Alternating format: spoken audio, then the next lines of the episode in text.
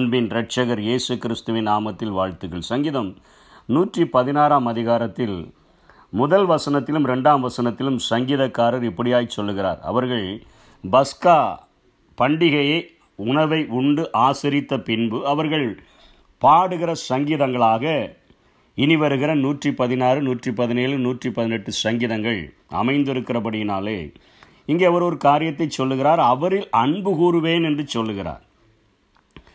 அதற்கு அடுத்தபடியாக சொல்லுகிறார், நான் உயிரோடு இருக்கும் அளவும் அவரை தொழுது கொள்ளுவேன் என்று சொல்லுகிறார்.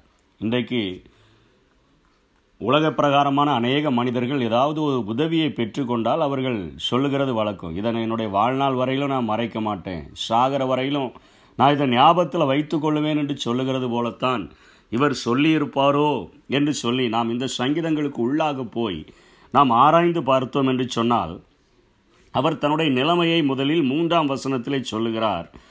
மரணக்கட்டுகள் என்னை சுற்றி கொண்டது, பாதாள இடுக்கண்கள் என்னை பிடித்தது, இக்கட்டையும் சஞ்சலத்தையும் அடைந்தேன் என்று சொல்லுகிறார். என் வாழ்விலே நிறைய இடுக்கண்கள் வந்தது, இக்கட்டுகள் வந்தது, அது நிமித்தமாக சஞ்சலங்கள் வந்தது, மரணக்கட்டுகள் மரண படுக்கைகள் என் வாழ்வை சுற்றி கொண்டது. இப்படிப்பட்ட நிலைமையில் இருக்கக்கூடிய நான் நான்காம் வசனத்தில் என் ஆத்துமாவை விடுவியும் என்று அவரை நோக்கி நான் கெஞ்சினேன் என்று சொல்லுகிறார். பத்தாம் வசனம், விசுவாசித்தேன் ஆகையால் பேசுகிறேன், நான் மிகுதியும் வருத்தப்பட்டேன். விசுவாசத்தில் அவர் ஆண்டவரை நோக்கி கெஞ்சி ஜெபிக்கிறதான அந்த வேளையிலே அவருடைய இக்கட்டுகளிலிருந்து ஆண்டவர் அவருடைய ஜெபத்தை கேட்டு விண்ணப்பத்தை முதல் வசனத்திலேயே சொல்லிவிட்டார். என் சத்தத்தையும் என் விண்ணப்பத்தையும் கேட்டதினால், இப்படி கெஞ்சி கூப்பிட்டதினால், விசுவாசித்து கூப்பிட்டதினால் என் ஆண்டவர் என்னுடைய இக்கட்டுகளை, என்னுடைய மரண படுக்கைகளை, என்னுடைய சஞ்சலங்களை அவர் மாற்றிவிட்டார் என்று சொல்லுகிறார். இன்றைக்கு விசுவாசிகள் என்று அழைக்கப்படுகிற நாம் எல்லாரும் ஏதோ ஒரு கட்டத்திலே ஆண்டவரை விசுவாசித்து நாம் ஜெபிக்கும் பொழுது ஆண்டவர் நம்முடைய வாழ்விலே இந்த உலக பிரகாரமாக இருக்கக்கூடிய பிரச்சனைகளை தீர்த்து வைக்கும் பொழுது நாம் ஆண்டவருக்கு மிகவும் நன்றி உடையவர்களாக, நாம் நன்றி செலுத்துகிறவர்களாக இருக்கிறோம். ஆனால் இங்கே இவர் சொல்லுகிறார், நான் உயிரோடு இருக்கிற வரையிலும், நான் உயிரோடு இருக்கும் அளவும் அவரை நான் தொழுது கொள்வேன் என்று சொன்னால், நம்முடைய வாழ்க்கையில் ஆண்டவர் கொடுத்து கொண்டே இருந்தால் என்று சொன்னால் அவரிடத்தில் அன்பு கூறுகிறோம். ஒருவேளை அவருடைய ஆசீர்வாதங்கள் நமக்கு தாமதமாக மாறும் என்று சொன்னால், ஒருவேளை நாம் அதில் மிகவும் சங்கடப்படக்கூடியவர்களாக மாறி சில நேரங்களில் நம்முடைய ஜெப வாழ்விலோ அல்லது ஆண்டவரிடத்தில் அன்பு கூறுகிற காரியங்களிலோ நம்முடைய வாழ்விலே தொய்வு ஏற்படுகிறதை நம்முடைய வாழ்க்கையிலே நாம் பார்க்க முடியும். இங்கே இவர் இன்னொரு காரியத்தையும் இங்கே அழுத்தம் திருத்தமாக சொல்லுகிறார். என்ன சொல்லுகிறார்? பத்தாம் வசனத்திலே சொ பதிமூன்றாம் வசனத்திலே சொல்லுகிறார், ரட்சிப்பின் பாத்திரத்தை எடுத்துக்கொண்டு கர்த்தருடைய நாமத்தை நான் தொழுது கொள்ளுவேன் என்று சொல்லுகிறார். ரட்சிப்பின் பாத்திரத்தை ஆண்டவரின் கைகளிலே கொடுத்திருக்கிறபடியினாலே இந்த உலகத்தினுடைய இக்கட்டுகளுக்கும் சஞ்சலங்களுக்கும் நீக்குகிறவர் மாத்திரமல்ல, பதினைந்தில் சொல்லுகிறார், கர்த்தருடைய பரிசுத்தவான்களின் மரணம் அவர் பார்வைக்கு அருமையானது. என்னை மரண பயங்களின் இன்றும் ஆண்டவர் என்னை விடுதலையாக்கி விட்டார். நான் இனிமேல் மறித்தாலும் எனக்கு அதை பற்றி கவலை இல்லை. நான் அவரோடு கூட வாழ முடியும், அவரோடு கூட நான் இருக்க முடியும். இதுதான் ரட்சிப்பினுடைய உண்மையான அனுபவம். இங்கே நான் கண்ணை மூடினால் அந்த தேவனுடைய சமூகத்திலே நான் கண்ணை திறப்பேன் என்பதுதான் ஒரு ஆழமான ஒரு சத்தியமாக அவை இருக்கக்கூடியதை நாம் பார்க்கிறோம். எபிரேயர் இரண்டாம் அதிகாரம் பதினான்காம் வசனம் பதினைந்தாம் வசனத்திலே ரட்சிப்பினுடைய ஒரு ஆழமான இன்னொரு பகுதி என்ன?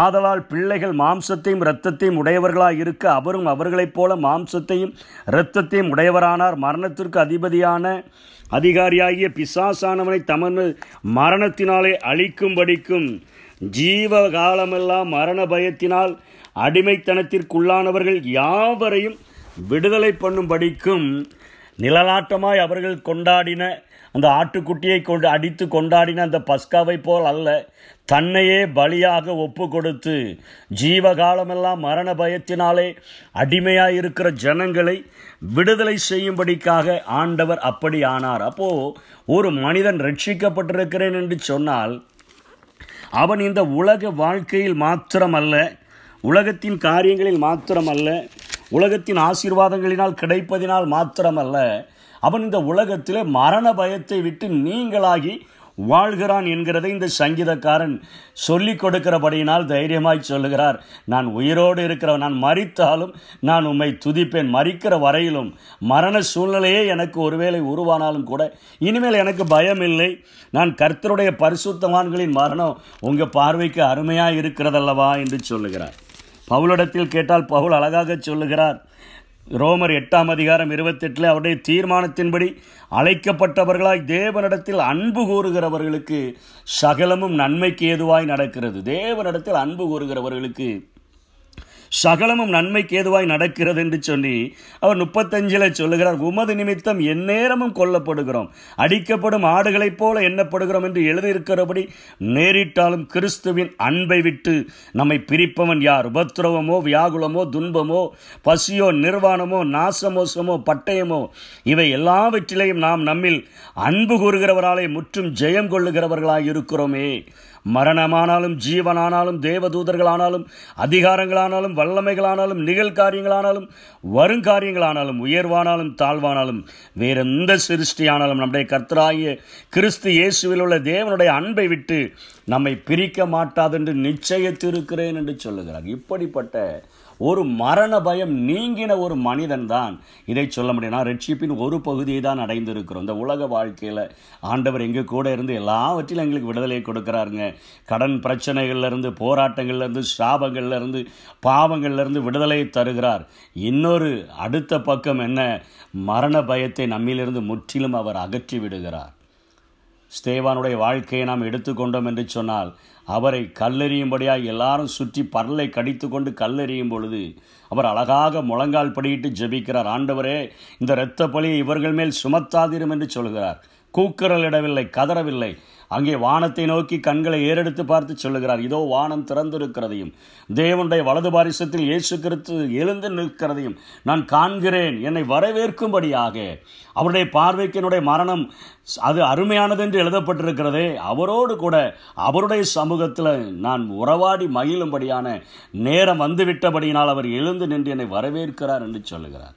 இப்படிப்பட்ட ஒரு நிச்சயத்தோடு கூட நாம் வாழும்படியாய் அழைக்கப்பட்டிருக்கிறோம். ஒருவேளை நம்முடைய மரணம் முந்தும் என்று சொன்னால் அல்லது கிறிஸ்துவனுடைய இரகசிய வருகை அது காணப்படும் என்று சொன்னால் எந்த நிமிடத்திலும் என் ஆண்டவரை நான் சந்திப்பதற்கு நான் ஆயத்தம். இந்த பூமியில் நான் வாழ்ந்தால் ஆண்டவர் என்னோடு கூட இருக்கிறார். நான் கண்ணை மூடினால் நான் அவருடைய சமூகத்திலே நான் விழிப்பேன் என்கிற ஒரு விசுவாசம், விசுவாசி என்று அழைக்கப்படுகிற, ரட்சிக்கப்பட்டிருக்கிறேன் என்று அழைக்கப்படுகிற ஒவ்வொருவருக்குள்ளாகவும் இந்த ஒரு எண்ணம் அவர்களுக்குள்ளாக உருவாகி விட்டது என்று சொன்னால் அவர்கள்தான் நிச்சயமாக சொல்ல முடியும், நான் அவரில் அன்பு கூறுகிறேன், அவர் தமது செவியை எனக்கு சாய்த்தபடியால் நான் உயிரோடு இருக்கும் அளவும் அவரை தொழுது கொள்ளுவேன். சங்கீதக்காரன் சொல்கிறார், என் பலனாகிய கர்த்தாவே உம்மில் அன்பு கூறுவேன். அவரிடத்துல உண்மையாய் அன்பு கூற வேண்டும் என்று சொன்னால் இந்த ரட்சிப்பின் பாத்திரம் நம்முடைய கரங்களில் இருக்க வேண்டும். அந்த ரட்சிப்பின் பாத்திரத்தை கரங்களில் எடுத்துக்கொண்டோம் என்று சொன்னால் உலக வாழ்க்கையில் நமக்கு கொடுக்கப்பட்ட நாள் வரையிலும் அன்பு கூறுகிறவர்களாய் அவருக்கு வாழ முடியும், அவருக்கு சாட்சியாய் ஜீவிக்க முடியும். அப்படிப்பட்ட கிருபைகளை தேவன் நமக்கு தந்தருள்வாராக. ஆமென்.